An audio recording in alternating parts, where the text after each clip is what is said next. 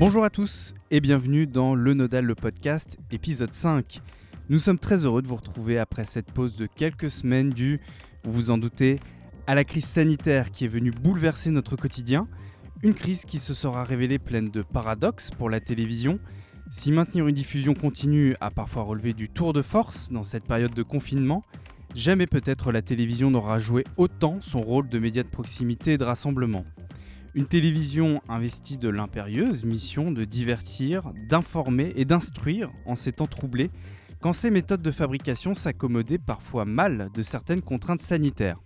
Une télévision, enfin, plongée dans l'incertitude d'une crise économique, mais qui a vu pourtant ses taux d'écoute remonter en flèche pendant le confinement. Vous le savez maintenant, dans le Nodal le podcast, on s'intéresse aux créatifs, aux réalisateurs et aux techniciens qui participent à mettre en scène la télévision nous allons donc revenir dans cet épisode spécial sur ce que la crise du Covid-19 a changé dans la façon de produire des émissions et sur son impact sur les habillages des chaînes. Je précise que cette émission a été enregistrée le 11 juin 2020 et que l'équipe qui m'accompagne aujourd'hui n'est pas en plateau mais à domicile. Deux fidèles de l'émission que j'ai le plaisir d'accueillir, à savoir Bastien. Salut Bastien. Bonjour Valentin, bonjour à tous. Et Antoine qui est aussi à la technique aujourd'hui. Salut Antoine. Salut Valentin, salut à tous. Et on va commencer justement à évoquer cette actualité brûlante avec toi Antoine. Oui, alors je vais vous expliquer comment les chaînes se sont adaptées face à cette crise inédite pour protéger leurs équipes tout en continuant à produire du contenu inédit. Parfait. De ton côté Bastien, de quoi vas-tu nous parler? Nous n'avons lâché garde pendant toute cette période de confinement pour voir comment les chaînes s'y sont adaptées et en particulier du point de vue de l'habillage. Très bien, et puis cette crise a déjà changé beaucoup de choses, mais elle annonce encore de nombreux bouleversements à venir. Nous nous demanderons à quoi ressemblera la télévision de demain. Enfin, nous conclurons cette émission, comme d'habitude évidemment, avec les pépites de la médiathèque, nos pépites, mais aussi peut-être la vôtre, puisque vous pouvez désormais participer à cette rubrique. Le Nodal le podcast numéro 5, c'est parti. Alors, la pandémie de Covid-19 et les différentes consignes sanitaires ont fortement impacté les moyens de production des différentes chaînes pour poursuivre leur activité tout en protégeant leurs équipes, Antoine. Oui, Valentin, comme un grand nombre d'entreprises, les chaînes de télévision ont été beaucoup touchées par ce confinement. Des chaînes qui avaient néanmoins anticipé plus ou moins avec la mise en place de plans de continuité d'activité permettant de réagir en cas de force majeure. Des plans mis, à jour il y a une quinzaine d'années lors des crises de la grippe aviaire puis de la grippe porcine. Nous sommes alors en 2005-2010 et le télétravail n'est pas encore monnaie courante. Ces plans de continuité sont nécessaires car les entreprises de télécommunications et notamment d'information sont considérées comme des opérateurs d'importance vitale par l'État. Les sièges des chaînes sont donc des lieux très critiques et dont l'activité a été réduite au strict nécessaire, l'information notamment. En fait, la majorité des services qui font tourner les chaînes de télé ont pu avoir recours au télétravail, et ce, y compris dans les équipes des journaux télévisés, journalistes, techniciens, graphistes, j'en passe. De quoi impacter les moyens de production des chaînes? Inutile de tout énumérer, on en aurait pour une plombe. Mais je vous invite à aller voir nos forums, la communauté a été une fois de plus à l'affût. On va commencer du côté du groupe TF1, où seul le studio principal de LCI, ainsi que celui des journaux de la chaîne, est pour le moment utilisé. Ce dernier, depuis sa rénovation dont nous avons parlé sur le blog, n'a besoin que d'un faible nombre de techniciens sur le plateau. La crise n'impacte que peu la mise en scène du JT. Des journaux plus longs, avec notamment une édition spéciale d'une dizaine de minutes, vers 19h45. Le Studio 2, utilisé entre autres pour Séquente Loup et Téléfoot, est à l'arrêt, ses émissions étant suspendues ou produites à distance. Notez, et c'est valable pour toutes les chaînes, que pendant le confinement, les métiers de maquilleur et de coiffeur ont disparu de la circulation. Des métiers habituellement essentiels dans un média de l'image dont les règles sanitaires et de distanciation physique auront eu raison. Ce sont donc les présentateurs ou les chroniqueurs, les journalistes qui passaient en plateau, qui se débrouillaient eux-mêmes avec des kits distribués par la chaîne. Ces métiers commencent à revenir depuis, rassurez-vous. Partons maintenant à Neuilly-sur-Seine du côté de M6 où un seul studio est utilisé pour les journaux, plus petit que le studio habituel pour limiter les effectifs sur le plateau et en régie. Un travail en sous-régime qui peut amener à certains problèmes inédits, comme cette mire diffusée pendant plus d'une minute avant le lancement du 1945 le 29 avril dernier. Vous avez la chance de la voir si vous nous suivez avec la version vidéo sur YouTube. Cas encore plus particulier pour Arte, dont les journaux sont produits à Strasbourg, dans une région durement touchée alors par l'épidémie. Plusieurs malades ont été recensés dans la rédaction. Pendant quelques jours, Arte Journal a donc été programmé en semaine uniquement, dans une version dégradée, enregistrée quelques minutes avant diffusion et dans une salle de mixage.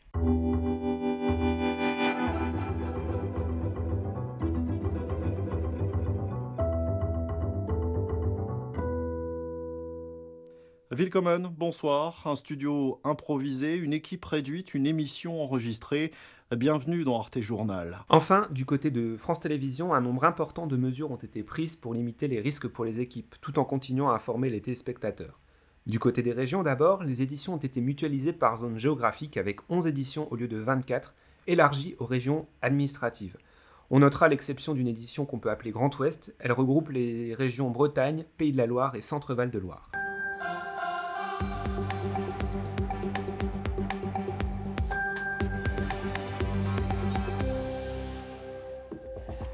Madame, Monsieur, bonjour, merci de nous retrouver pour cette édition spéciale Nouvelle-Aquitaine consacrée bien sûr au coronavirus. Les rédactions de Limoges, Poitiers, Bordeaux, Bayonne, Brive ou encore La Rochelle sont mobilisées ensemble pour vous informer. En Outre-mer, des éditions ont aussi été fusionnées par zone océanique et certains journaux des stations radio des premières sont devenus temporairement télévisés, comme l'édition de la mi-journée de Guadeloupe la première.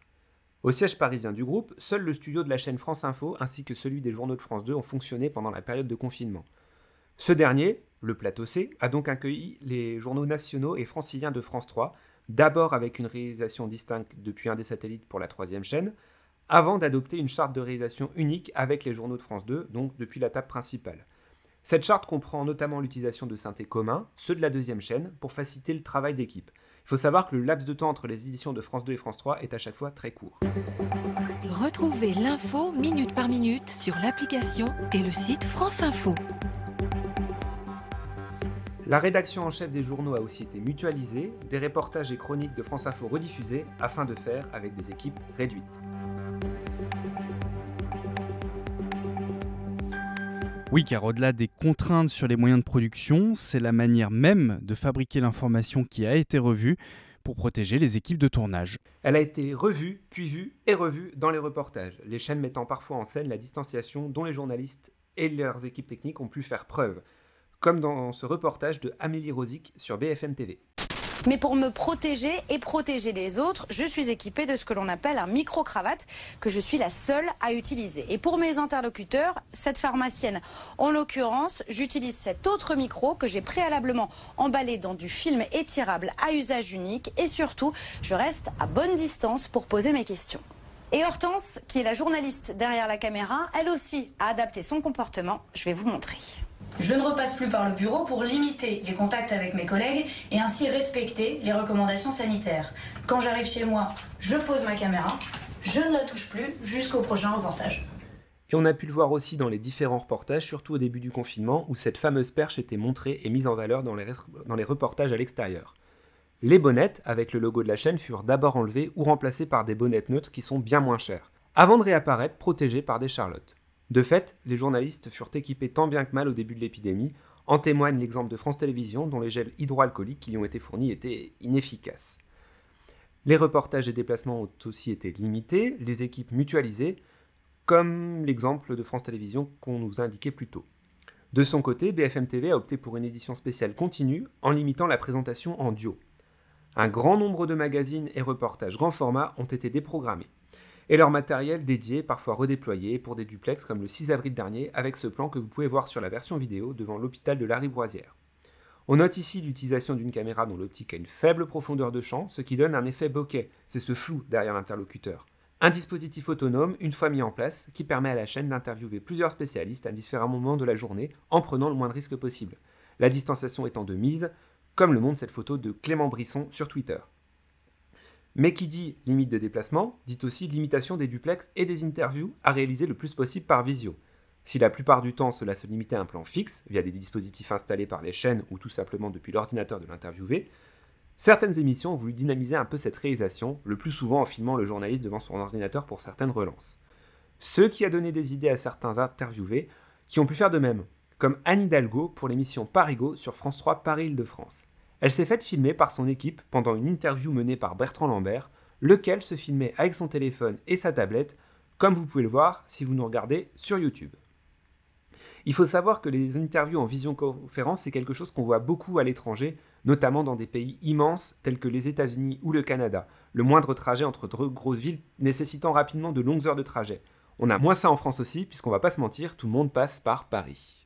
En effet, mais d'ailleurs cette, euh, cette question des interviews à distance et de ces axes de caméra qui sont en fait pilotés en règle générale par les équipes qui entourent la personne interviewée, c'est certes bien pratique pour les chaînes, mais c'est une pratique qui pose un petit peu question, non Bastien? Oui, ça pose forcément question parce qu'on peut se demander s'il n'y a pas aussi de la mise en scène. Sur l'interview justement d'Anne Hidalgo, on voyait bien en valeur le fait que les JO allaient être accueillis à Paris en 2024 et tout un ensemble. Alors forcément, on était dans un contexte de campagne électorale aussi, euh, dans un contexte de municipal euh, qui approche et dont le second tour sera, le 28 juin et on le traitera sur le nodal.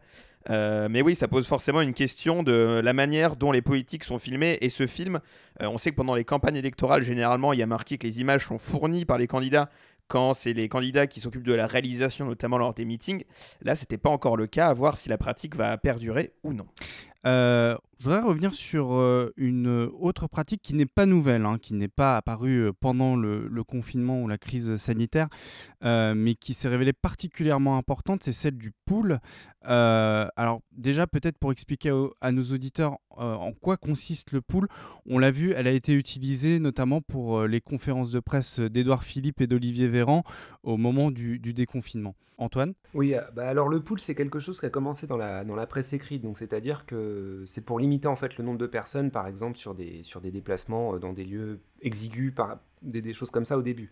Ce qui se passe, c'est que ça, ça, a tendance à se répandre sur les médias audiovisuels, donc radio et télé. Donc le pool, qu'est-ce que c'est? C'est un média qui est chargé d'envoyer un journaliste ou plusieurs, une équipe technique, qui vont tourner des images, qui vont prendre, qui vont prendre du son, qui vont récupérer des infos évidemment, et qui vont les diffuser à toutes les équipes qui veulent traiter le, qui veulent traiter l'événement. Ce qui fait qu'il y a du coup un seul journaliste sur place, peu de techniciens, donc ce qui limite euh, le risque de foule, on va dire, qui pose de multiples questions. Et donc du coup, bah, distanciation sociale oblige, on a eu ça pendant le confinement, de plus en plus de poules. Oui, Bastien. C'est marrant parce que ça a pu se voir notamment sur la réalisation. Alors, tu parlais des, des points presse gouvernementaux qui avaient euh, lieu avec notamment euh, toutes les slides, les magnifiques PowerPoint d'Edouard Philippe et ben, quand on voyait justement la réalisation, on voyait à la fois les euh, visuels et l'intervenant. On voyait donc du coup une double fenêtre, et cette double fenêtre correspondait généralement à la charte graphique de la chaîne qui réalisait euh, la conférence à ce moment-là. c'est un point, alors j'ai pu en parler sur, sur Twitter avec des captures d'écran sur TF1, par exemple, c'était parfaitement aligné avec le logo de la chaîne. Euh, sur France 2, ça pouvait être plus aligné avec ce qu'on qu'on voyait euh, en termes de synthé. Donc, il y a une touche dans la réalisation qui va correspondre à la chaîne haute, entre guillemets. On mettra ton, ton trade en, en, lien dans la description, Bastien, parce qu'on peut suivre toute la chronologie un petit peu de la réalisation de ces conférences de presse. Et c'était particulièrement intéressant. Et, je pense qu'on va y revenir parce qu'on on a pu en discuter avec un des réalisateurs, Alexis Frémont, euh, qui s'occupait de la réalisation de ces points presse. Et il y a de grandes chances qu'on y revienne dans, dans, un prochain épisode. Autre aspect euh, de cette crise sanitaire, alors qu'il c'est un élément qui n'a pas forcément été exploité, mais c'est intéressant d'en parler, c'est celui des centres de secours. Je crois savoir que notamment TF1 a le sien quelque part en Ile-de-France, c'est ça, Bastien? Alors oui, on peut évidemment pas dire où, euh, mais c'est notamment bah, décrit dans, dans, les plans de, de continuité dont, dont, parlait Antoine avant. Euh, en cas de grosse pandémie, par exemple, euh, ou d'inondation, ou de choses qui rendent le siège de TF1 euh, inutilisable, il y a un siège, une sorte de siège de secours qui va permettre de réaliser l'information, la météo, s'occuper de la diffusion des chaînes, mais aussi de concevoir les spots de publicité, puisque c'est quand même ça qui rapporte de l'argent à TF1, et qui s'occupe de la comptabilité de, de la chaîne. Euh, donc ça a été mentionné dans tous les rapports annuels, puisque TF1 est une entreprise cotée en bourse, au moment de la, grippe aviaire. Et euh, il y a Ludovic du Tatou qui en a parlé dans une super bonne vidéo sur YouTube, justement sur comment à la fois YouTube et les chaînes de télé se sont adaptées euh, euh, à ce confinement et à, la crise. Et je vous invite à aller la voir. Je pense qu'on mettra aussi le lien dans la description. Absolument. Pour, pour prolonger et compléter euh, ce que tu dis, effectivement, il faut expliquer rapidement à nos auditeurs que les sièges des chaînes ou les sièges des entreprises de l'audiovisuel à Paris sont euh, principalement réunis autour de la scène. C'est le cas de la Maison de la Radio, c'est le cas du paquebot de France Télévisions, c'est le cas aussi de la Tour TF1. Et évidemment, en cas de crue de la Seine, ce sont euh, des lieux qui sont susceptibles d'être euh, immergés, ou en tout cas en partie, et, on l'a dit là, notamment dans le papier d'Antoine et dans notre petite discussion, ce sont des lieux particulièrement sensibles. Alors globalement, ce qui ressort de tout ça, c'est que les journaux télévisés, euh, les journaux continueront d'être diffusés, quoi qu'il en coûte, ça on l'a bien compris. Qu'en est-il pour ce qu'on appelle les programmes de flux, où j'imagine c'est peut-être un petit peu moins évident? Eh bien Valentin, c'est là que ça se corse. Parce qu'au contraire des programmes de stock, donc films de cinéma, de télévision ou encore séries documentaires qui sont intemporels et facilement rediffusables, et je peux vous assurer qu'elles l'ont été, c'est plus compliqué pour les programmes de flux. Ce sont les jeux, les émissions de témoignages, les talk shows, etc. Forcément, pendant le confinement, une grande partie de ces programmes ont vu leur production arrêtée. Ce serait évidemment trop long une fois de plus de faire la liste. Le forum, là, une fois de plus, très bien fait. On va plutôt s'intéresser aux autres, ces émissions qui ont continué tant bien que mal à être produites et à être diffusées suivant en direct. Alors il y a les mastodontes de l'Access, Quotidien et C'est à vous, dont la réalisation et le tournage a été assuré quasiment totalement sur place, hormis bien sûr pour les reportages et les chroniques. Un plateau sans gradin pour Quotidien, dans une version ramassée à une heure, et un C'est à vous sans cuisine ni repas du côté de France 5. En studio également, tous les nouveaux programmes qui ont été créés sur France Télévisions, La Maison Lumni, Rester en forme ou Joint à la maison. Ils ont été produits en une vitesse record et enregistrés, faute de pouvoir le faire depuis le siège, dans deux studios en fond vert à Saint-Denis. Lucille Woodward, animatrice et coach de Rester en forme, a notamment rédigé un article sur son blog sur les coulisses de la préparation et du tournage de l'émission. Vous le retrouverez en description. Parlons aussi de ces émissions qui se sont adaptées au confinement, comme Stade 2 enregistré depuis les couloirs vides de la rédaction des sports de France Télé, ou l'équipe du soir avec un seul animateur en plateau et les chroniqueurs depuis chez eux avec un matériel habituellement utilisé pour les duplex dans les stades, c'est ce qui s'appelle le live view. Et puis il y a toutes ces émissions tournées depuis les domiciles de leurs animateurs avec des dispositifs plus ou moins légers. On note par exemple qui veut gagner des millions à la maison avec Camille Combal animant pour les premières l'émission depuis chez lui, mais le tout est réalisé depuis un car régie stationné à la plaine Saint-Denis. Sur ces 8 cette fois, pendant deux mois, Cyril Hanouna a animé et réalisé, puisqu'il gérait les caméras de son salon, ses émissions depuis chez lui, et parfois avec des invités. Et puis un carton lors de ce confinement, Tous en cuisine sur M6 concocté par Cyril Lignac.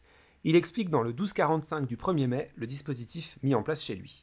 Alors Tous en cuisine se déroule chez vous, dans votre intimité. Alors comment ça se passe? Votre domicile s'est transformé en plateau de télévision? C'est exactement ça. Alors en fait, c'est quand même un dispositif assez léger puisqu'il y a juste une grosse caméra et deux caméras pilotées depuis la régie. Donc on est quand même euh, très léger, mais c'est vrai qu'il y a quelques câbles un peu partout autour du plan de travail. Donc euh, ben, je, vis avec, hein, je vis avec. En plus de cela, Jérôme Anthony et les invités de l'émission sont en duplex via Skype pour cuisiner en même temps que le chef. Du côté de Canal+, Click est revenu à l'antenne le 11 avril dernier, et seul l'animateur, un assistant son en plateau ainsi qu'un chef d'équipement en régie sont présents sur place. Du réalisateur au producteur en passant par les cadreurs et truquistes, tous ont opéré depuis leur domicile avec les mêmes outils que d'habitude. C'est la société Bob pour boîte à outils broadcast qui est à l'origine de la construction de la régie de clic. Elle l'a légèrement adaptée pour permettre de l'animer à distance. Pour plus de détails techniques, je vous redirige vers la page Facebook de Bob et vers le site de Microfilm. Les liens sont dans la description. Et enfin, il y a les émissions qui ont été réalisées totalement à distance, sans la moindre personne, dans des locaux de production ou dans des studios de télévision. Oui, c'est le cas en particulier d'une émission, La Maison des Maternelles.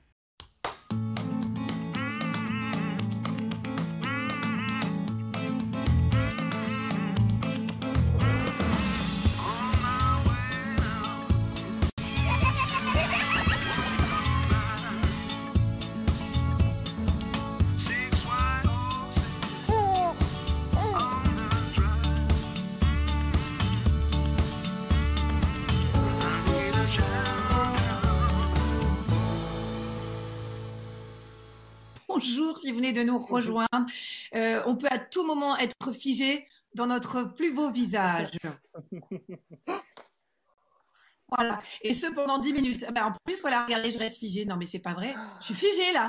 En plus, mais quelle horreur Faut pas changer la bande passante. Celle qui reste figée et qui a un problème de bande passante, c'est Agathe Le Caron qui anime cette émission habituellement enregistrée. Depuis le 20 mars, un dispositif inédit a été mis en place autour d'émissions en direct tous les jours. Une émission faite de témoignages est diffusée sur Facebook Live sur la page de l'émission, permettant aux parents de réagir et de poser des questions aux spécialistes. En coulisses, c'est Yubi Live qui est aux manettes, une filiale de 2P2L qui produit l'émission. La société est lancée par Florent Peffer, un ancien d'ITélé, est une spécialiste de ces lives sur les réseaux sociaux pour les médias et les entreprises, comme par exemple les jours, l'Olympique de Marseille ou les maternelles pour des lives spéciaux. C'est une première fois pour eux dans le broadcast à la télévision. Animateurs, chroniqueurs, réalisateurs, rédacteurs en chef et même spectateurs participants, Tout le monde est chacun chez soi. L'équipe dispose d'une mini-régie virtuelle directement sur son ordinateur. Elle permet le lancement des synthés, des magnétos, des génériques. Bref, tout se fait depuis l'outil développé par UbiLive qui envoie le produit fini à la régie finale de France 5. C'est aussi eux qui réalisent par exemple les Show Go Home d'Arthur sur Facebook et Instagram, diffusés les vendredis soirs sur TF1 et le confinement a vu la naissance de la télévision à domicile. Effectivement, c'est assez impressionnant de voir ce qu'on arrive à faire aujourd'hui.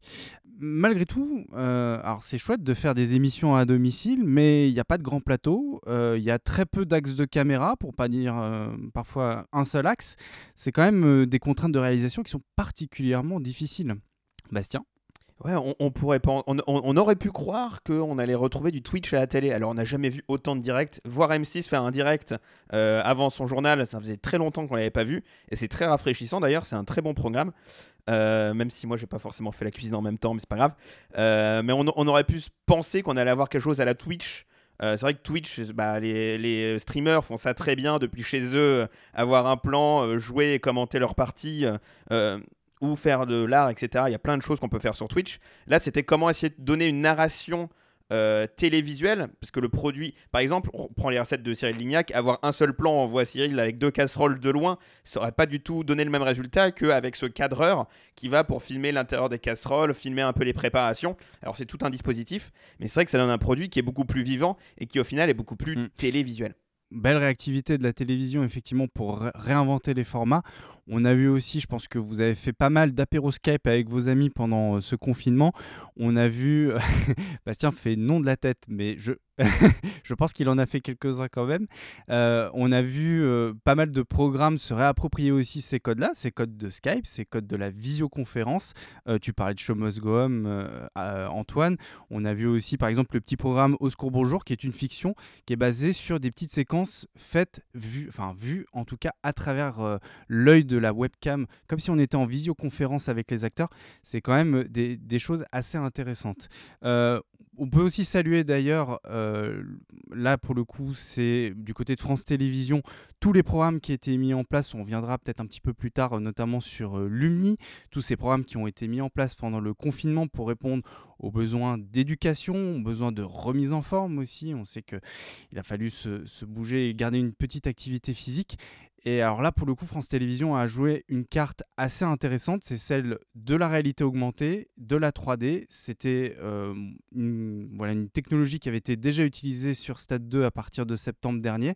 Et on voit que c'est très utile parce que ça permet en, fait de mettre en place des plateaux euh, de télévision extrêmement rapidement et avec une qualité euh, vraiment très appréciable. Oui, parce que depuis les, studios de la Plaine Saint-Denis, du coup, où est tourné Lumni, restait en forme. Mais on a aussi vu le tournage du nouveau jeu Jouons la maison d'Ice Good qui est passé en quotidienne depuis sur euh, France 3. On a vu une émission, on en reparlera juste après, euh, une émission spéciale sur euh, l'Europe, les, conséquences pour l'Europe. c'est un studio qui a été, faute de studio utilisable au siège, puisque seulement les studios de l'info ont été utilisés, comme le disait Antoine, il bah, fallait trouver une solution et euh, pouvoir investir euh, ces énormes studios de la plaine Saint-Denis sur fond vert, bah, ça permet effectivement une réactivité et de pouvoir avoir plusieurs types d'émissions qui peuvent se dérouler en même endroit, euh, voire même en utilisant le même plateau comme on l'a vu avec Lumni et rester en forme. Ce confinement a donc impacté les chaînes généralistes et les chaînes info, comme tu l'as détaillé Antoine, mais il y a aussi les chaînes sportives qui ont été touchées. Et oui, la planète sport s'est arrêtée et les chaînes sportives ont dû trouver un moyen de combler des grilles soudainement vidées de tout contenu inédit.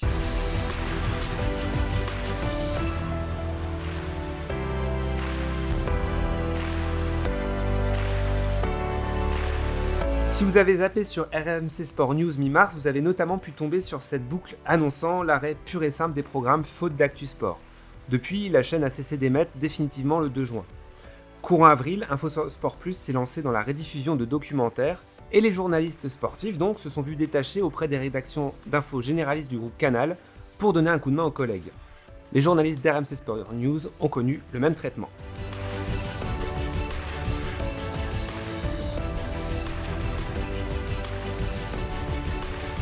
Quand l'actu se fait manquer et les événements encore plus, que produire d'inédit?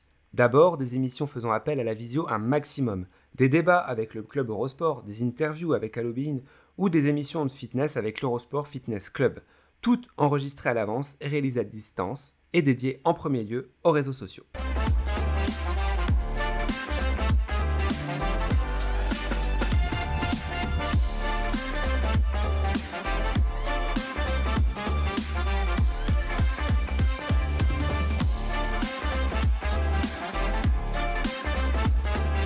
Autre innovation, les événements virtuels. Pilotes de Formule 1 ou de MotoGP s'affrontant sur des pistes virtuelles ou cyclistes disputant des étapes depuis leur home trainer, les chaînes se sont rabattues sur ces contenus inédits et surtout, au bonheur, en direct. L'occasion aussi de retrouver certains grands noms de leur discipline.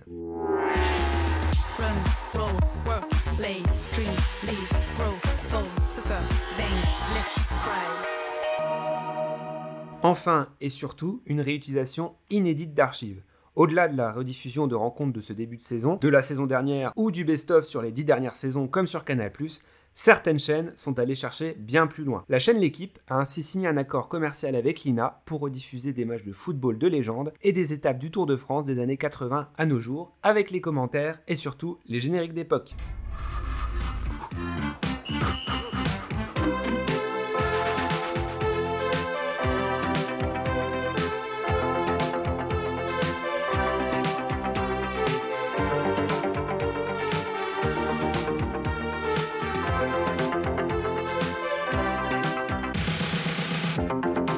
Alors, on a entendu Patrick Chen ou Thierry Adam sur l'équipe ou sur Eurosport.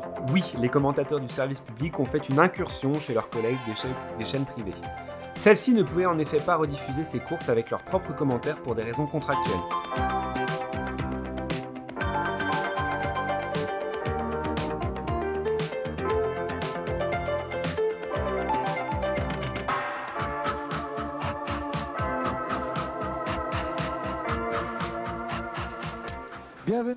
Eurosport a aussi mis en place un dispositif inédit autour du cyclisme, on l'a vu, mais aussi autour du tennis.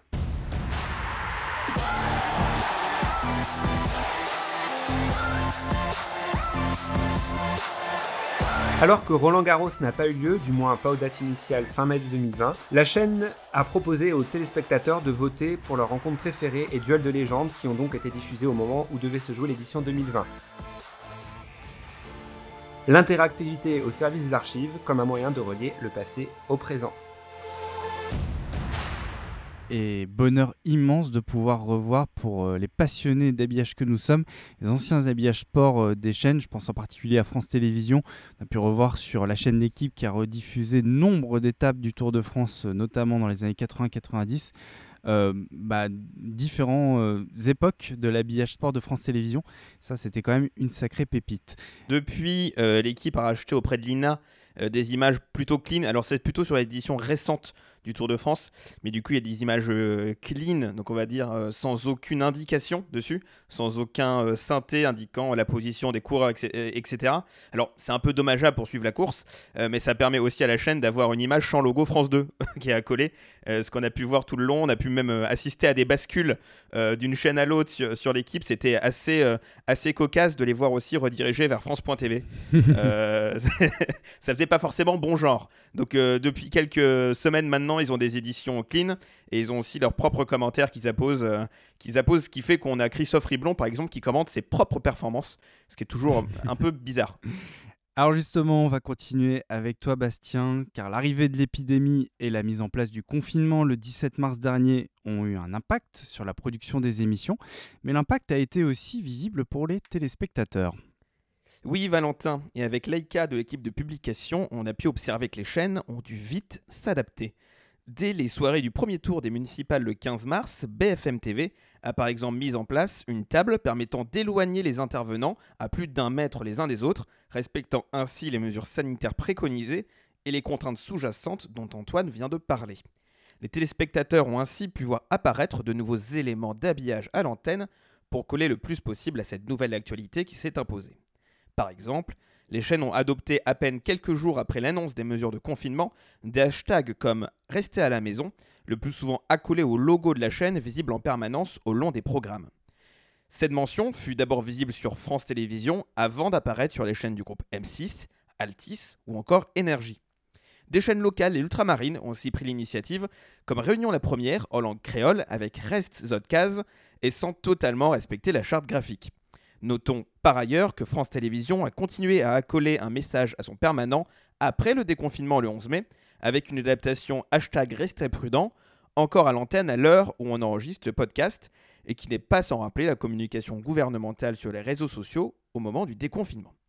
Canal Plus n'est pas en reste, puisqu'elle a adapté son permanent en passant ses lettres en bleu, blanc et rouge pendant le programme d'Yves Calvi, l'info du vrai, ainsi que diverses communications pendant cette crise, comme la mise en gratuité d'une partie de son bouquet.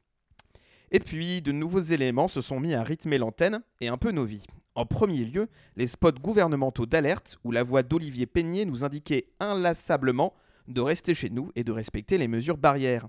À ce sujet, je vous invite d'ailleurs à écouter son interview par Valentine Joubin sur la chaîne YouTube Attends deux secondes, j'enregistre. Le lien est dans la description. Des éléments qui ont cohabité avec les habillages usuels des chaînes, comme cette nouvelle série de jingle pub sur France 2, suggérant des activités à pratiquer chez soi.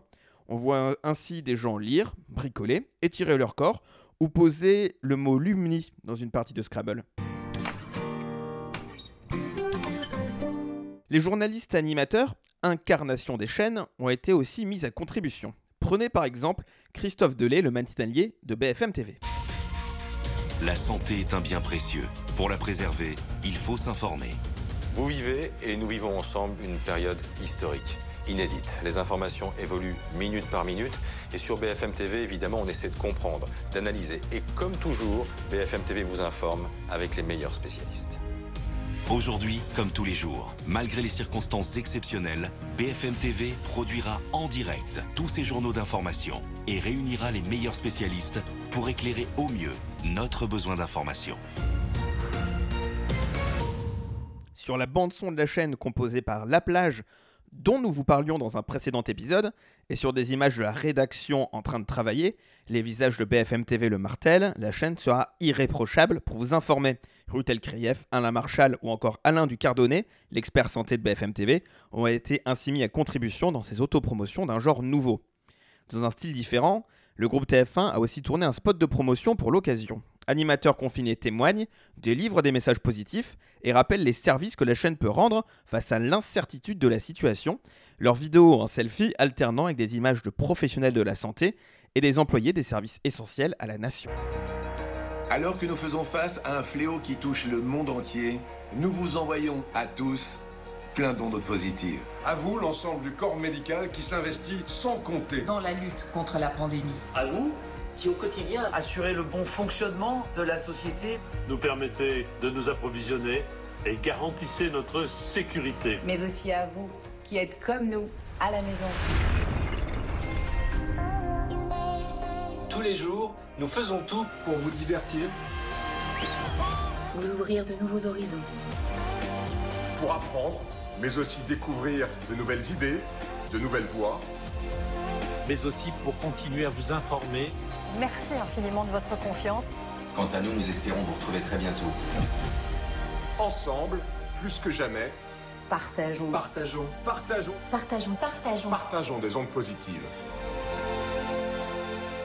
Même leitmotiv du côté du groupe M6, avec Ophélie Meunier qui fait ici le récit d'histoire sur des images des programmes et des coulisses du groupe.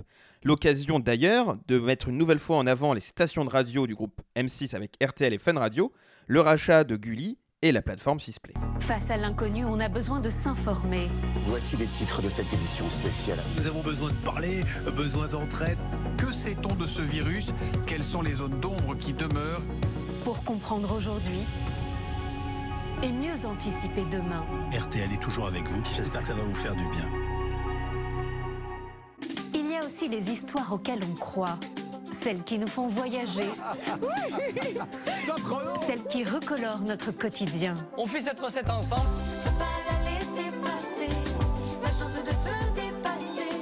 Changer le monde, avancer. Ensemble. Nous croyons en ces histoires qui nous rendent plus forts pour l'avenir. Groupe M6, engagé par nature. Une bande promo à retrouver dans son intégralité avec pas moins d'une minute 47 dans la médiathèque. Ces spots, c'est une manière pour ces groupes de mettre en avant les services qu'ils rendent à un moment où la télévision est redevenue, le temps du confinement, plus fédératrice qu'avant. Médiamétrie a ainsi noté une augmentation record de la durée d'écoute, 1h20 de plus que l'an dernier à la même période. Le lien vers cette étude est dans la description. Mais plus de monde devant le petit écran, ça ne veut pas forcément dire plus d'argent dans les caisses des chaînes. Les marques présentes dans cet écran ont décidé de poursuivre leur campagne publicitaire et d'être à vos côtés chaque jour. Nous les en remercions. En effet, la plupart des commerces étant fermés et les entreprises arrêtées, De nombreuses marques ont alors annulé ou reporté leur campagne publicitaire prévue. Cela a provoqué un effondrement majeur des recettes publicitaires pendant cette période, qui aura un impact, mais ça, Valentin va vous en reparler. Régie publicitaire, agences et marques se sont donc alliés pour diffuser trois spots en début des pages de publicité d'un grand nombre de chaînes, un message le plus neutre possible, typographie Futura bleue sur fond blanc, sans musique et une voix neutre. Les marques que vous allez voir dans ces publicités ont choisi de maintenir leur campagne. Nous les remercions de nous donner les moyens de vous informer et de vous divertir. En un mot, d'être à vos côtés. Oui, des jingles d'une grande sobriété. On sent le souci de ne pas associer ces jingles à une identité, une identité de chaîne en particulier, puisqu'évidemment, il, il est question, euh, c'est- il, est- il s'agit d'une initiative du syndicat de la pub, vous l'avez compris, et pas d'une initiative d'une chaîne en particulier. ni des chaînes ni des marques d'ailleurs, parce qu'il y a vraiment l'union de la publicité, il y a l'union des euh, agences de communication et le syndicat, alors c'est euh, l'union des marques et le syndicat des régies pub, pardon, qui sont alliés, donc c'est vraiment une initiative commune, donc faut associer le message à rien du tout, ce qui donne un aspect pas forcément très compréhensible quand on voit ce message pour la première fois, on se demande un peu qui nous dit merci, Euh, bah c'est volontaire. Euh, tu parlais, Bastien, de ces messages hashtag rester à la maison, hashtag rester prudent accolés euh, au permanent.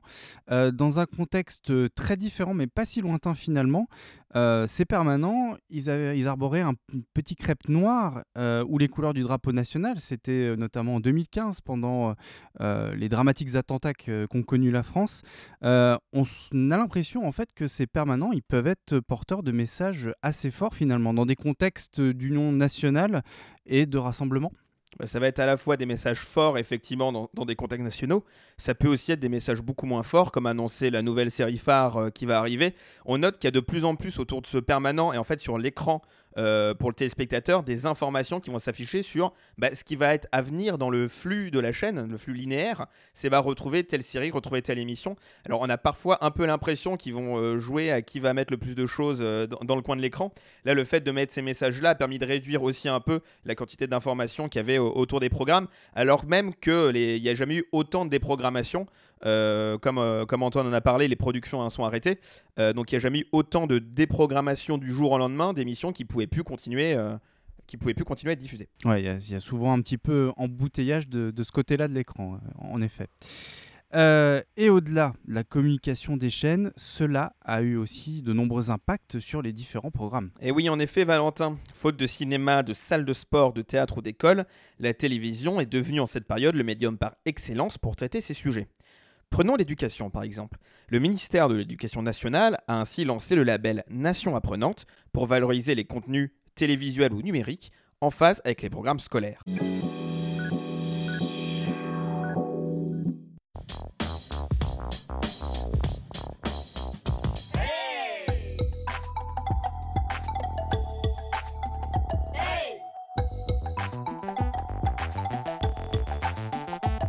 Et un des programmes à bénéficier de ce label, vous venez de l'entendre ou de le voir, c'est la Maison Lumni. On en a parlé juste avant, mais montée en à peine quelques jours, la Maison Lumni animée par Alex Good s'est faufilée depuis le 19 mars sur France 2, France 3 et France 4, dans des cases rendues vacantes, entre autres par la suppression des feuilletons. France 4 qui consacre d'ailleurs l'essentiel de sa grille en journée aux cours, intitulé Les cours Lumni, avec des tranches horaires dédiées par niveau scolaire. Les cours sont aussi disponibles sur la plateforme du même nom, Lumni. C'est une plateforme éducative commune à tout l'audiovisuel public.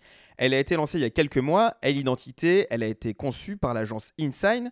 InSign, on vous en a parlé dans le précédent épisode du podcast à propos d'Oku.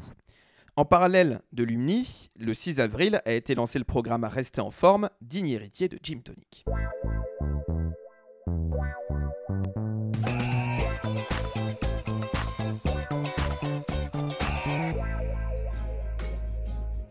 Les deux émissions ont en commun d'être réalisées par les mêmes équipes, de posséder un décor similaire situé à la plaine Saint-Denis, on en a parlé tout à l'heure, et d'être dotées d'un habillage réalisé en un temps record, conçu par Motion Fever au graphisme et Pierre Troel à la musique. M6 aussi a misé sur l'éducation, mais culinaire cette fois, avec Cyril Lignac, euh, qui cuisinait juste avant le 1945 euh, en 50 minutes avec des produits du quotidien dans l'émission Tous en cuisine. L'ensemble graphique de ce cours a été mijoté par Barjabul, à l'origine aussi de l'habillage de la chaîne. Enfin, les chaînes ont adapté donc certaines de leurs émissions pour en faire des versions à domicile. Euh, c'est le cas notamment de TF1 sur sa case stratégique de l'Access Prime Time. Après avoir mis en place une version quotidienne de 7 à 8 tournée depuis les locaux d'Elephant Prod, puis un éphémère bêtisier, la chaîne a ressuscité son mythique jeu Qui veut gagner des millions, avec Camille Combal et les célébrités chacun depuis chez eux. Le générique reste inchangé, à la seule différence de la modification du Joker, celui du public remplacé par celui de la possibilité de se faire aider par un téléspectateur, et de l'ajout de la mention à la maison sur l'anneau du logo.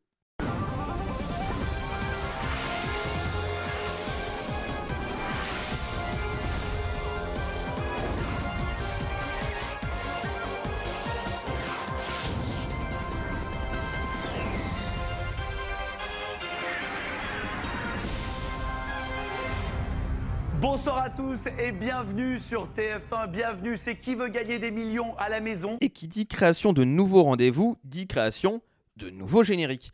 Un mot rapide juste sur Eurosport, puisqu'on l'a vu avec toi Antoine. On a vu l'extrait du teaser sur UC WePlay à propos de Roland Garros. Après une première version créée fin mars en toute hâte, les génériques des émissions comme Le Club Eurosport ou Cali chez vous ont été retravaillés et harmonisés au courant du mois de mai. Ceci joue avec la typographie corporate de la chaîne, la alpha de la fonderie Lineto, en plein comme en évidé des génériques à retrouver dans la médiathèque. A noter enfin la création à l'initiative du groupe Media One de la chaîne Hashtag à la maison, ça fait décidément beaucoup de hashtags pendant ce confinement, avec le soutien de différents groupes audiovisuels et de cinéma mettant à disposition des programmes ludo-éducatifs, des films ou des documentaires. Des programmes issus de la télévision, comme par exemple On n'est pas que des cobayes ou C'est pas sorcier, comme d'autres issus du web, comme bah, L'Esprit Sorcier, Dr Nozman ou Brut. L'habillage de la chaîne reste relativement discret, se limitant à quelques courts jingles annonçant le thème des programmes à suivre, comme la science, l'histoire ou le monde, avec l'utilisation de fonds de couleurs acidulés en dégradé.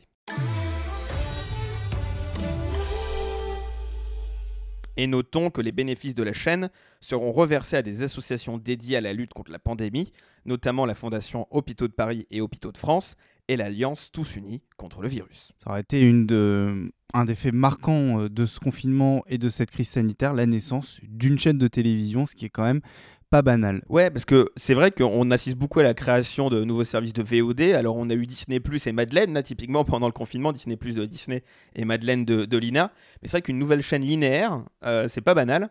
Euh, ceci dit, le contenu est assez intéressant à suivre. Elle est offerte gratuitement dans les bouquets de tous les opérateurs.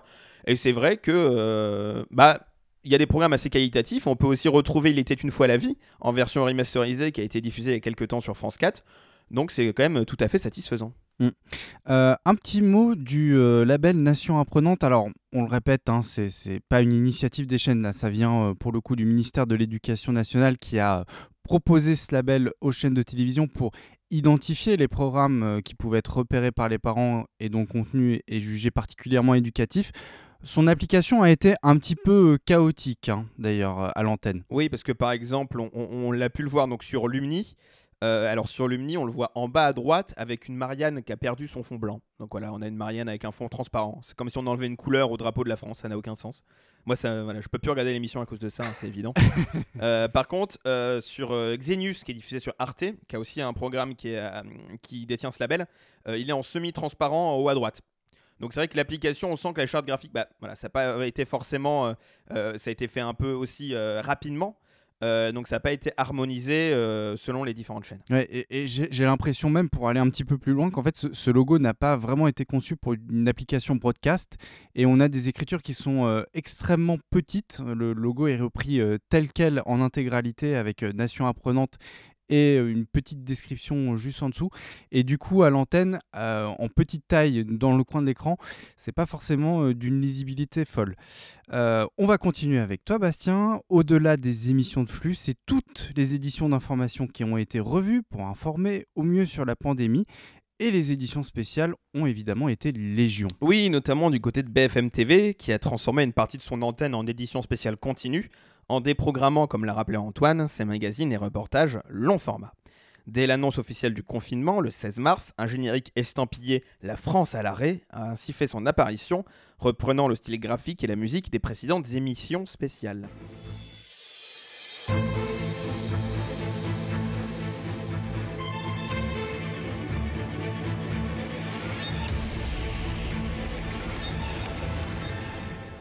Au fil des semaines, le ton change et la chaîne cherche maintenant à explorer les pistes pour sortir de cette crise sanitaire.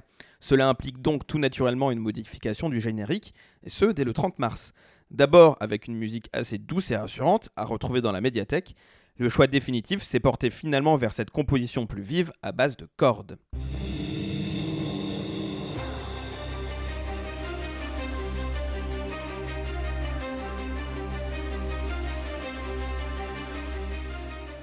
Du côté des généralistes, les éditions spéciales se sont aussi enchaînées, avec par exemple du côté de TF1 un flash vers 19h45 avant l'habituel 20h et ce générique ultra raccourci.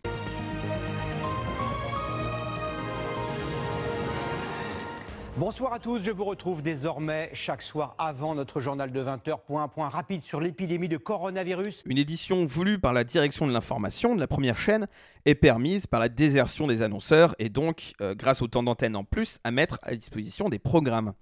M6 a remplacé le générique de ses éditions par celui de son édition spéciale, et si France 2 indiquait bien une édition spéciale dans le logo affiché tout au long de ses journaux, le générique était le même que d'habitude, mais avec une réalisation dégradée dont nous a parlé Antoine. Un générique dont l'efficacité est réduite, puisque le fil rouge qui en est l'élément principal ne suit plus les contours de la table qui a ses satellites détachés.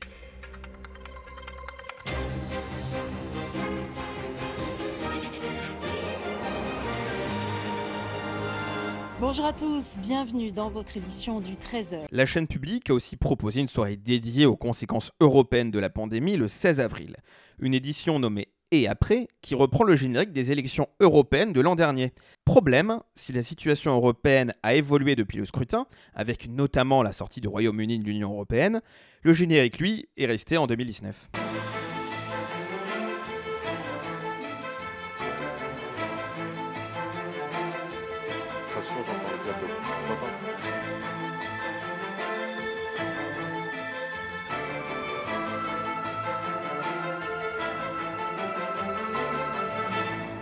Alors justement, partons à l'étranger pour euh, voir un petit peu ce qui s'est passé pendant euh, cette période du confinement, Euh, notamment la BBC. Alors la BBC qui a connu une polémique. Dire que là-bas au Royaume-Uni, la culture de l'habillage est un petit peu plus développée qu'en France.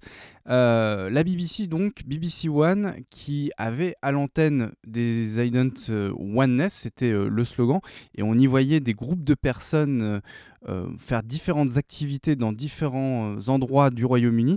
Et évidemment, ils étaient dans des activités, dans des postures qui n'étaient pas très Covid-friendly, pour euh, utiliser euh, les quelques termes. euh, Il y avait moins d'un mètre, il y, avait clairement moins d'un mètre de distance entre les personnes. Ça a fait polémique. Les téléspectateurs ont réagi, ont envoyé des courriers à la BBC. La BBC a dû du coup réagir et apporter une réponse. Et cette réponse-là, elle s'est faite en deux temps. Euh, premier temps, une réaction de la BBC qui euh, annonçait qu'elle n'avait pas forcément euh, identifié ce problème en amont et qu'elle n'avait pas forcément changé ses islands. Et puis finalement, euh, des islands provisoires ont été mis en place. Et là, pour le coup, plus de personnes, Island désincarné, avec, euh, c'était un effet de, de collage, je crois, et on y revoyait des, des- des collages de paysages, des photos de paysages, qui suggéraient aussi euh, des activités qui pouvaient être faites euh, pendant ce lockdown. France 2 avec ses jingles basés sur le toucher, par contre, ça a choqué personne. On, on touchait tous les écrans comme ça. ouais. Peut-être qu'il y avait du gel hydroalcoolique sur les mains qui touchait l'écran après. hein, Voilà, on a oublié de mettre ça. Euh, ITV, toujours au, en- au Royaume-Uni, a adapté ses idents, eux, avec, en mettant les dessins qu'ils recevaient. Parce que du coup, les gens regardaient plus la, la télévision, et notamment les enfants.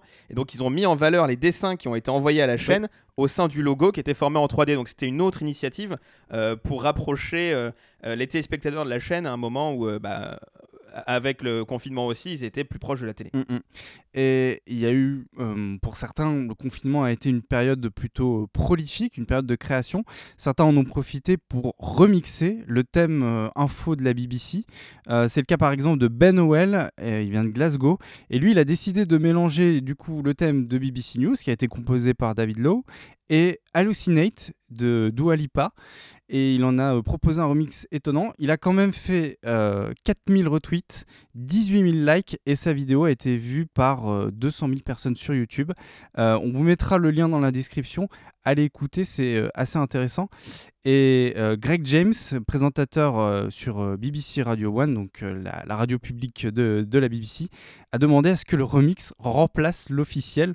C'est pour vous dire quand même que la blague est quand même allée très très loin. Antoine, tu voulais réagir? Oui, bah alors, culture de l'habillage à la BBC, il y a eu ce remix de Dua Lipa, mais aussi il y a eu le présentateur d'une locale de la BBC, en fait, qui après un bulletin est allé jouer un peu de batterie sur le thème de la BBC, donc c'était un happening, et en fait ce happening c'est devenu un espèce de truc collaboratif où les Britanniques ont été appelés à, bah, faire le thème de la BBC, donc euh, les gens avec des casseroles, avec des trompettes, avec euh, les voix aussi. Donc euh, ça a donné un espèce de truc fédérateur qui a été diffusé à l'antenne euh, juste avant un journal. Et euh, c'est beau pour nous, Nodaliens, de voir comme ça un habillage fédérateur qui fédère les gens, qui crée l'habillage. Enfin, c'est- vraiment chouette comme initiative. C'est une initiative vraiment très très chouette effectivement qui a été diffusée du coup pendant un countdown, donc euh, un compte à rebours plutôt juste avant le journal. Donc c'est une séquence très importante de l'habillage de la BBC et c'est une séquence d'une créativité dingue. Pareil, hein, on vous mettra le lien en description pour que vous puissiez euh, aller écouter ça. Euh, retour en France, TV7 à Bordeaux, donc ça c'est une euh, chaîne locale. Là c'est une conséquence un petit peu inattendue de la crise sanitaire. Euh, TV7 a décidé en fait d'accélérer la mise à l'antenne de ce nouvel habillage. On peut peut-être expliquer pourquoi à nos auditeurs? Bastien? Oui, parce que François Delapointe, qui est un Odalien qu'on salue, et qui est à l'origine de l'habillage de TV7, a jugé que, et l'équipe de TV7 a jugé que l'habillage était trop anxiogène. euh, pour cette période et donc du coup ils ont décidé de alors ça devait être un, euh, un nouvel habillage qui devait être mis à l'antenne en septembre si j'ai bonne Ouais, mémoire tout à fait. euh, qu'il a été mis en, en, a- en amont du coup euh, pour pouvoir rendre dans une période qui l'est déjà beaucoup anxiogène euh, avoir des, identifiants un peu plus un peu plus doux Euh, il en a fait une très belle vidéo explicative qui a retrouvé sur YouTube et je suppose que là aussi on va mettre le lien dans la description Évidemment, Bastien. Le, précédent habillage était dans les tons rouge vif, hein, ce qui explique pourquoi il avait été jugé un petit peu anxiogène. Donc la chaîne de, studio euh, FAL, du coup, on la mettra en lien dans la description. Je vous invite à voir toutes ces vidéos parce que c'est un des, des rares créateurs d'habillage qui explique vraiment sa démarche et qui montre une quantité euh, très importante d'éléments qu'il a pu produire. Donc vraiment une chaîne à retenir, à découvrir si vous vous intéressez comme nous à l'habillage. Merci beaucoup Bastien pour ce résumé euh, plutôt exhaustif de la crise sanitaire et euh, des conséquences sur l'habillage. Et on va tenter maintenant d'imaginer l'après avec cette question à quoi va ressembler la télévision dans les prochains mois? Si la reprise s'annonce pleine d'incertitudes, une chose semble à peu près sûre, la crise sanitaire est en train de bouleverser la façon de produire et de penser la scénographie des émissions. Il s'agit d'abord de faire respecter la fameuse distanciation physique dans les studios. Pour les émissions qui réunissent des invités autour d'une table, il a fallu espacer les chaises, quitte à réduire d'ailleurs le nombre d'intervenants en plateau. Sur BFM TV, ce sont des extensions qui ont été ajoutées autour de la table de son plateau principal, comme vous pouvez le voir à l'image si vous suivez ce, pod- ce podcast en vidéo. Table et chaises qu'il faut d'ailleurs désinfecter systématiquement. Ça, vous ne le voyez pas à l'antenne, mais c'est désormais le quotidien des techniciens en plateau car ces éléments de décor, touchés par les intervenants, peuvent devenir, à leur tour, des vecteurs du virus. Cet éloignement physique devient néanmoins difficile à tenir dans les jeux télévisés, où les candidats sont parfois les uns à côté des autres, séparés de seulement quelques centimètres. Certaines productions ont fait le choix d'installer des vitres en plexiglas entre les candidats. C'est le cas par exemple dans la nouvelle version d'Apprendre ou à laisser sur C8. Et puis, il y a la question du public. Avant cette crise sanitaire, il semblait bien improbable de devoir s'en passer tant il est un ingrédient essentiel pour animer un jeu, un magazine ou une émission de divertissement. Oui mais voilà, il aura fallu une épidémie pour tout remettre en cause. Dans ce contexte, il est évidemment inimaginable de réunir des dizaines de spectateurs dans un lieu confiné, installé côte à côte dans des gradins. Dès lors, comment combler ce vide? Il y a déjà les applaudissements qui ambiancent une émission et soutiennent les intervenants en plateau. Ceux-là pourront être ajoutés a posteriori au montage. Mais il reste du coup ces gradins vides, pas franchement télégéniques. Le télécrochet phare de TF1, The Voice, a décidé de faire intervenir le public en visioconférence, mais oui, comme vous le voyez, c'est dans un immense écran installé au fond du plateau que se sont affichés les visages de dizaines de spectateurs intervenant depuis leur domicile. Et d'autres émissions ont décidé d'assumer clairement cette contrainte pour mieux en jouer. Nous sommes le 13 mai, c'est la reprise de N'oubliez pas les paroles sur France 2, et Nagui livre quelques explications aux téléspectateurs. Bonsoir, c'est le retour de N'oubliez pas les paroles. Merci à Kevin d'avoir assuré avec toutes les rediffusions pendant euh, et puis les maestros également pendant ce confinement. On vous espère en parfaite santé, on vous espère en forme. Nous, nous reprenons les enregistrements de N'oubliez pas les paroles. Vous le voyez, ça se passe en public. Vous voyez sur cette image, voilà, il y a, y a du public. Mais le public, regardez, alors il y a des vraies personnes. Bougez la main, les vrais, les vrais gens. Voilà, il y a des personnes qui sont chacune à un mètre les uns des autres avec des masques comme vous pouvez le voir. Et puis au milieu, il y a des ballons qui sont là, qui sont gonflés. Il y a une vraie personne qui est gonflée aussi, mais c'est pas, pas un ballon. Et oui, des silhouettes en ballon multicolores et habillées de perruques pour remplacer le public. Une idée loufoque au premier abord, mais qui s'inscrit aussi dans l'ambiance festive et légère de l'émission. Au milieu de ces mannequins, les visages de quelques vrais spectateurs qui intervenaient eux aussi en visioconférence. Et c'est là où je me tourne vers Bastien, puisque je crois savoir que tu as assisté euh, virtuellement, enfin tu étais euh, bien réel, mais tu as assisté en visioconférence dans À n'oubliez pas les paroles. Concrètement, ça se passe comment? Oui, donc ça a été diffusé le 4 juin, ça a été enregistré deux semaines avant. Alors, bah, c'est simple, j'étais euh, à peu près là, euh, à mon bureau, comme je le suis actuellement. J'avais une caméra qui me filmait, qui est la caméra de mon ordinateur, et je ne voyais pas le plateau. Je entendais l'émission, euh, donc on pouvait réagir, on discutait avec Nagui, qui a un peu discuté avec tous les gens qui étaient présents en visioconférence avant, euh, mais on pouvait entendre les, le- les, les maestros et les, gens qui participaient, mais pas voir l'émission, évidemment, pas, qu'on puisse enregistrer l'écran et faire fuiter l'émission avant. Euh, donc c'est assez étrange comme expérience. Euh, mais l'avantage, c'est qu'on on est là qu'une seule émission. On n'enregistre pas comme en réel euh, des émissions les unes à la suite les autres pendant toute une après-midi. Ça peut être un peu long.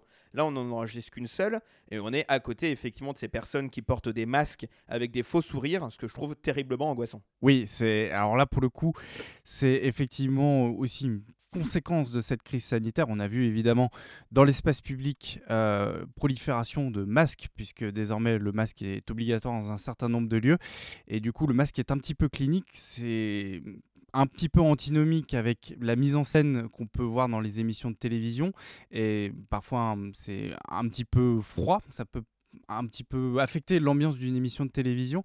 Donc il a fallu trouver des petites astuces pour rendre ça un petit peu plus agréable à l'antenne, disons. Euh, alors parmi les nombreux bouleversements provoqués par cette crise sanitaire, il y a bien évidemment le report de nombreuses compétitions sportives qui devaient rythmer les grilles estivales des chaînes.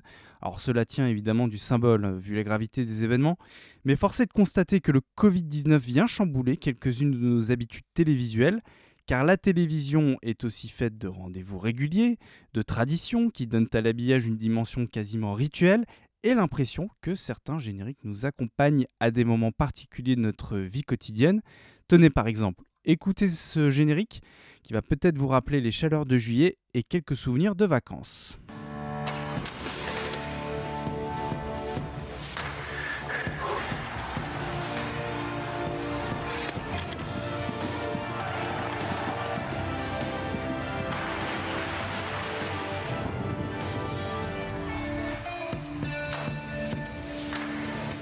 Ce générique, c'est celui du Tour de France, bien sûr, et cette année, on l'entendra plutôt au moment de la rentrée scolaire, dès la fin du mois d'août. Quant aux Jeux Olympiques de Tokyo prévus cette année, vous le savez certainement, ils ont été purement et simplement reportés à l'an prochain. Pour Eurosport, diffuseur officiel de la reine des compétitions sportives, c'était un rendez-vous phare que la chaîne préparait depuis des mois. Elle avait dévoilé dès mars 2019 son logo pour l'événement et commençait tout juste à intensifier sa communication. Ils voudront marquer les mémoires par leur détermination, leur courage, leur victoire. Ils voudront marquer vos mémoires pour toujours, vous rendre fiers et inspirer tout un pays. Les Jeux Olympiques Tokyo 2020 sur Eurosport. Il faudra donc attendre encore un peu pour découvrir plus en détail l'habillage d'Eurosport pour ces JO, mais une autre chaîne sportive ne verra pas les Jeux.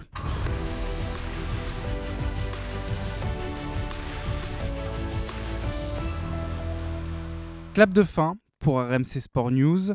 La chaîne d'information sportive en continu du groupe Altis s'est arrêtée.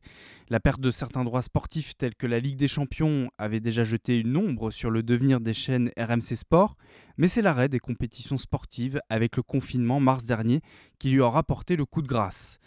Et si cette crise du Covid-19 menait une reconfiguration du paysage audiovisuel avec tout ce que cela peut avoir comme conséquence d'ailleurs sur les stratégies identitaires des chaînes? L'une d'entre elles pourrait bien tirer son épingle du jeu.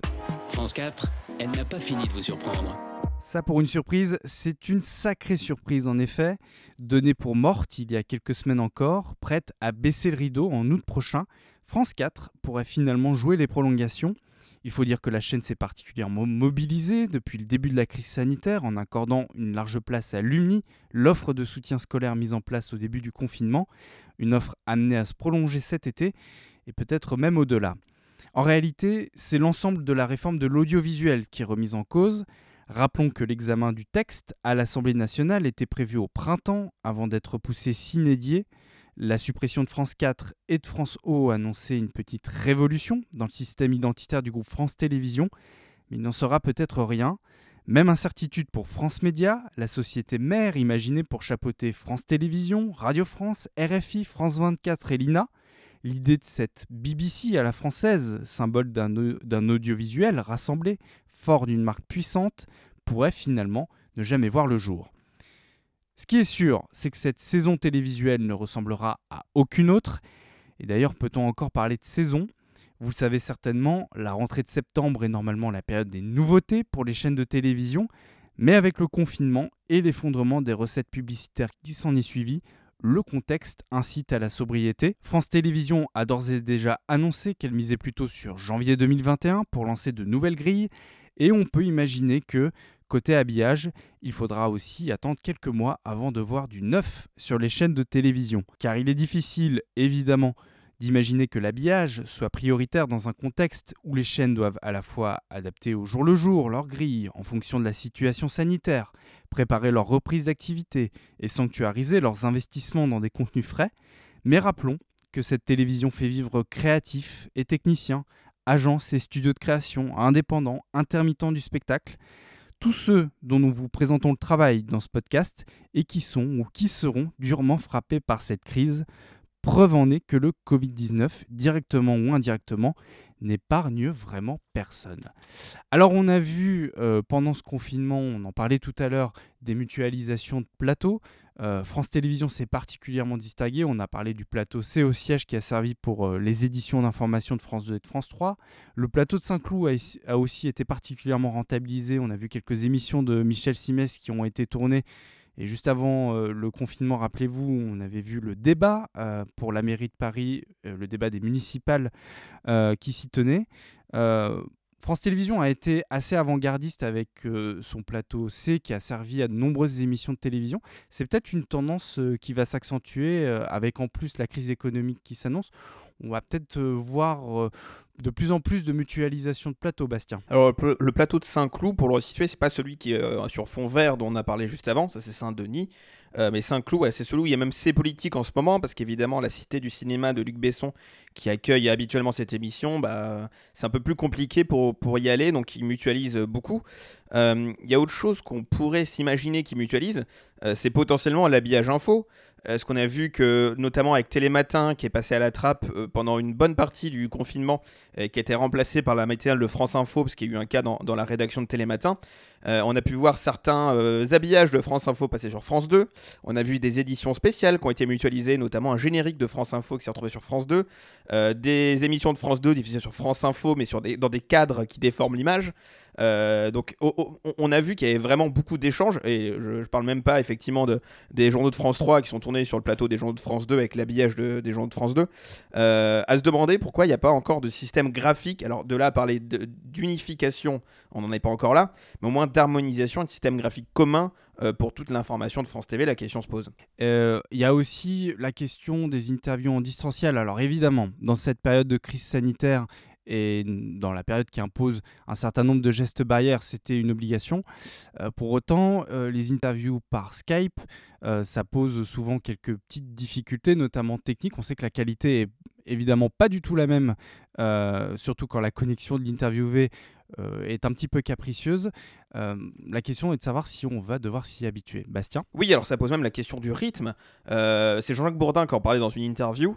Il disait qu'il perdait 30% de ses questions euh, lorsqu'il interviewait à distance ou il interviewait en plateau. Donc pour quelqu'un dont le style se réside dans le punch et dans le, fait de pouvoir euh, se confronter directement euh, à, à- l'interviewer, le fait d'avoir un temps euh, qui est euh, incompressible à cause de, de la, de la distance, bah forcément ça change un peu le style cette interview et ça peut aussi euh, gêner certains intervieweurs.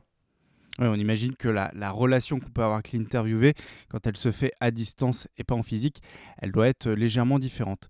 Antoine? Oui, on a, on a vu ces, ces- ces- ces politiques qui étaient filmées à la maison, donc des fois avec aussi un, un petit moyen de communication, donc les politiques qui aiment bien se filmer devant leur bibliothèque et tout ça. À côté de ça, on a eu un, un nouveau pendant dans les, dans les journaux, quelque chose qu'on voyait pas du tout, c'est les Français qui se filment eux-mêmes. Donc on l'a vu sur France Télévisions avec le feuilleton du midi, donc le feuilleton du confinement, donc les gens qui racontaient leur vie pendant le confinement, c'est souvent des gens qui continuaient de travailler pendant le confinement, donc des restaurateurs, des infirmiers, des, des docteurs, etc. On a vu comme ça la place des Français dans les journaux. Et TF1 a lancé une rubrique qui s'appelait au début Ma Nouvelle Vie, donc pareil avec des gens qui se présentaient pendant leur confinement, et ce qui a donné la plateforme Notre Nouvelle Vie sur Internet, donc en partenariat avec euh, Sciences Po notamment. Donc ça, amènera peut-être plus d'interactivité ensuite euh, sur les chaînes de télé, peut-être encore plus d'in- d'in- d'interventions de Français dans les journaux à suivre là-dessus. Et on sait qu'avec euh, la crise des Gilets jaunes, c'était aussi certainement une demande qui avait été exprimée par certains téléspectateurs. Voilà pour ce résumé de la crise sanitaire et des effets du coronavirus sur la télévision. On va passer maintenant évidemment aux pépites. Et avant de passer aux pépites, un petit mot sur la médiathèque dans laquelle nous puisons tous ces trésors que nous vous présentons en fin d'émission. Cela fait en, effet 23 ans, et oui, 23 ans que l'équipe collecte et met en ligne toutes ces archives. Et il y a 23 ans, vous l'imaginez, on ne consommait pas du tout des contenus vidéo en ligne de la même façon qu'aujourd'hui. Les premiers médias avaient été publiés dans un format vidéo devenu obsolète et nous nous étions lancés dans une vaste entreprise de réencodage. Eh bien, bonne nouvelle, ce travail arrive à son terme et vous allez pouvoir bientôt accéder à nos archives les plus anciennes dans un format standard. L'occasion de saluer tous ceux qui ont apporté leur contribution à ce chantier. Je pense particulièrement à Mickaël et à Bastien. Et justement, Bastien, j'ai ouï dire que ta pépite a été réencodée dernièrement. Eh oui, parce que j'en ai vu passer des anciens médias à l'occasion de ce réencodage. Et donc, tous les médias depuis 2008 sont dans le format MP4, le format standard, mais la plupart des médias d'avant ne le sont pas. Et donc, petit indice pour vous, ce média date d'avant 2008. Eh ben, on l'écoute. 7, 6, 5, 4, 3, 2,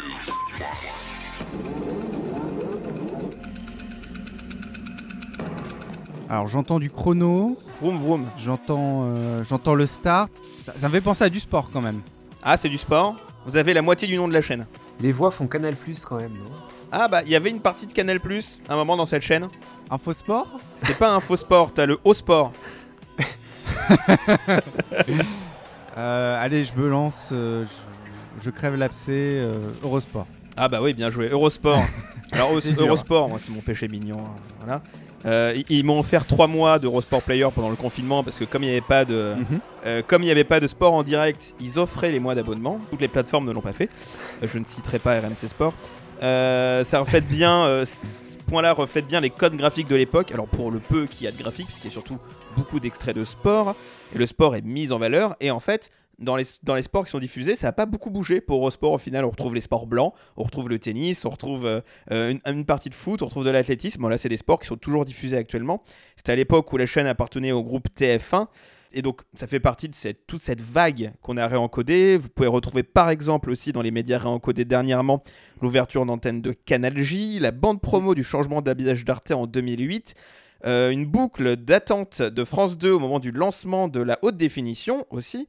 Toute une sélection est sur le forum et il y a bien plus à venir avec Jet, Jimmy, l'équipe TV, OCS, TV5, j'en passe et des meilleurs. Il y y, a vraiment un gisement de trésors qui est un peu remonté à la surface avec euh, cette vaste entreprise de réencodage et on a pris plaisir à redécouvrir quelques morceaux un peu cultes euh, d'habillage qu'on avait euh, bien au fond de notre médiathèque. Il y a plus de 24 000 médias dans la médiathèque actuellement, donc il y a forcément des pépites. Euh, Antoine, justement, on va passer à ta pépite. Eh ben allons-y, je vous dis rien de plus.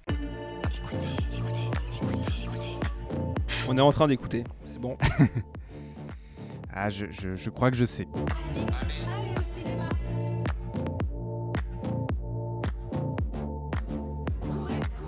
C'est une chaîne très parisienne. Et là, là aussi, j'ai dit le- la moitié du nom de la chaîne. Ouais, me demande si, si ça n'a pas été la première à un moment, quelque part. Certainement. C'est Paris Première, du coup. C'est Paris Première. Exactement, exactement, Paris Première. Pour euh, contextualiser ce média, c'est un, média en fait, un interlude. C'est-à-dire qu'il y a un soir où euh, il y avait une pièce de théâtre qui était diffusée, comme souvent sur Paris Première, hein, qui est quand même axée, euh, pour ceux qui n'ont pas la chance d'avoir le câble et de la regarder, qui est quand même axée spectacle vivant, souvent le soir, une programmation comme ça. Donc ça, c'est un truc qu'on a capturé pendant la pièce qui s'appelait Le Sommelier. Et euh, bah, Paris Première aussi, ce qui arrive souvent, c'est ça, des interludes, des, bugs, des, des- des ruptures de signal entre les théâtres et la régie finale de Paris Première. Donc euh, bah, ça fait notre bonheur toujours, hein, c'est Mire, on a eu cette, cette interlude de Paris Première avec le nouvel habillage. Et c'est c'est un très bel hommage pour ceux qui ont pu le voir, et sinon allez, allez vite dans la médiathèque le, le regarder. C'est un très bel hommage aux plus anciens euh, habillages de la chaîne, avec le logo Ouais. qui change de couleur, sur un fond de musique. Alors si je me plante pas, c'est A Piece of, A Piece of Sun de Point Point. euh, qui a été remixé du coup avec des voix aussi qui datent de précédents habillages. Euh, donc c'est vraiment, même d'un point de vue euh, purement graphique pour les amateurs d'habillage que nous sommes, c'est vraiment quelque chose qui est assez, euh, assez chouette à voir. C'est euh, cet habillage avec les toits de Paris et les nuages, c'est l'habillage culte de, de Paris Première. Pour ceux qui est- ont suivi un petit peu la chaîne, c'est l'élément marquant dont beaucoup, beaucoup de téléspectateurs parlent. Et c'était un habillage conçu par Gédéon à l'époque. Et juste pour revenir sur ce générique antenne, la musique, elle avait été utilisée une première fois en fait dans l'habillage des 30 ans de Paris Première dans une bande promo. Et c'est une musique euh, assez sympathique, il faut dire euh, ce qui est. Et du coup, elle a été euh, pérennisée, elle a intégré l'habillage antenne courant de la chaîne. Donc voilà, pour être tout à fait complet. Je vous propose de passer à ma pépite. Et comme toutes les autres, on va essayer de la deviner.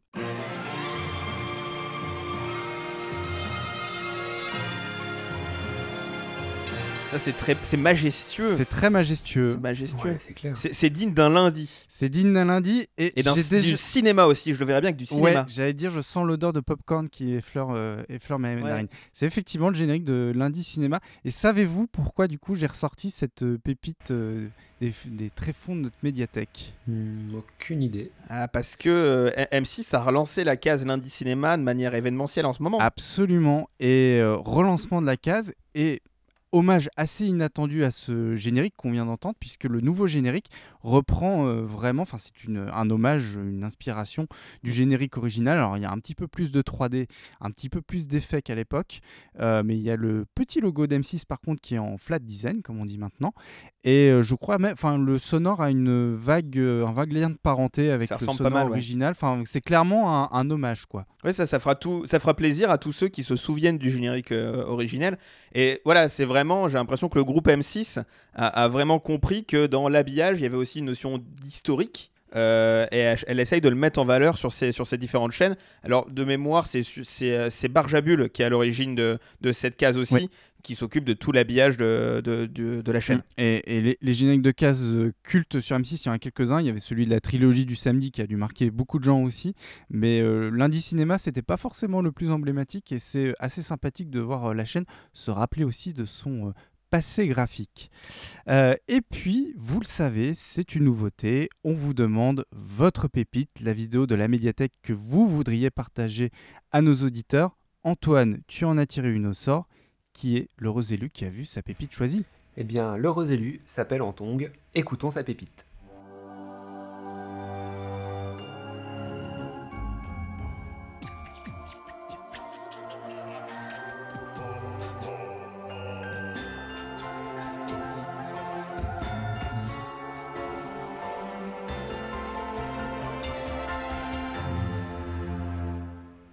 Un petit lien avec la pépite précédente. Ça se peut, oui. Il y a beaucoup de voix dans le, Ouais. dans le sonore. Ça rappelle une chaîne cryptée potentiellement. Quelque chose comme ça, je crois. Oui, oui, il y a un peu de ça.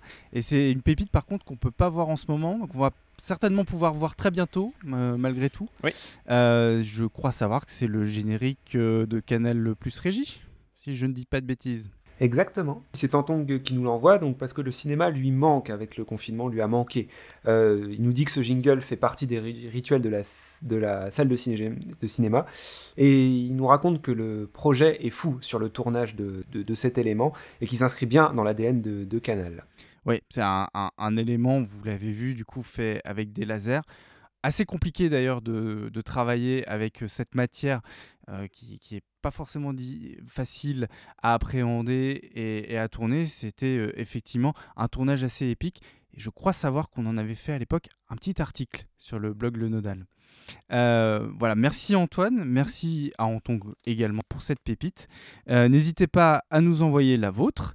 Le lien vers le formulaire est en description de l'épisode. Et c'est ainsi que se termine ce numéro de Le Nodal le podcast. Un grand merci à vous, Bastien et Antoine, pour m'avoir accompagné dans l'animation et la préparation de cette émission. Merci aussi à l'ensemble de l'équipe de lenodal.com pour leur aide dans ces conditions un peu exceptionnelles. L'impact du Covid-19 dans les médias et à la télévision, on continue évidemment d'en parler sur nos forums. Vous retrouverez également dans notre médiathèque de nombreux éléments d'habillage aperçus à l'occasion de cette crise sanitaire. Et puis, pour suivre toute cette actualité évolutive, émouvante, un réflexe, nos pages Twitter et Facebook. Quant au podcast, on se retrouve très bientôt pour un prochain épisode. Prenez soin de vous. Salut. Salut.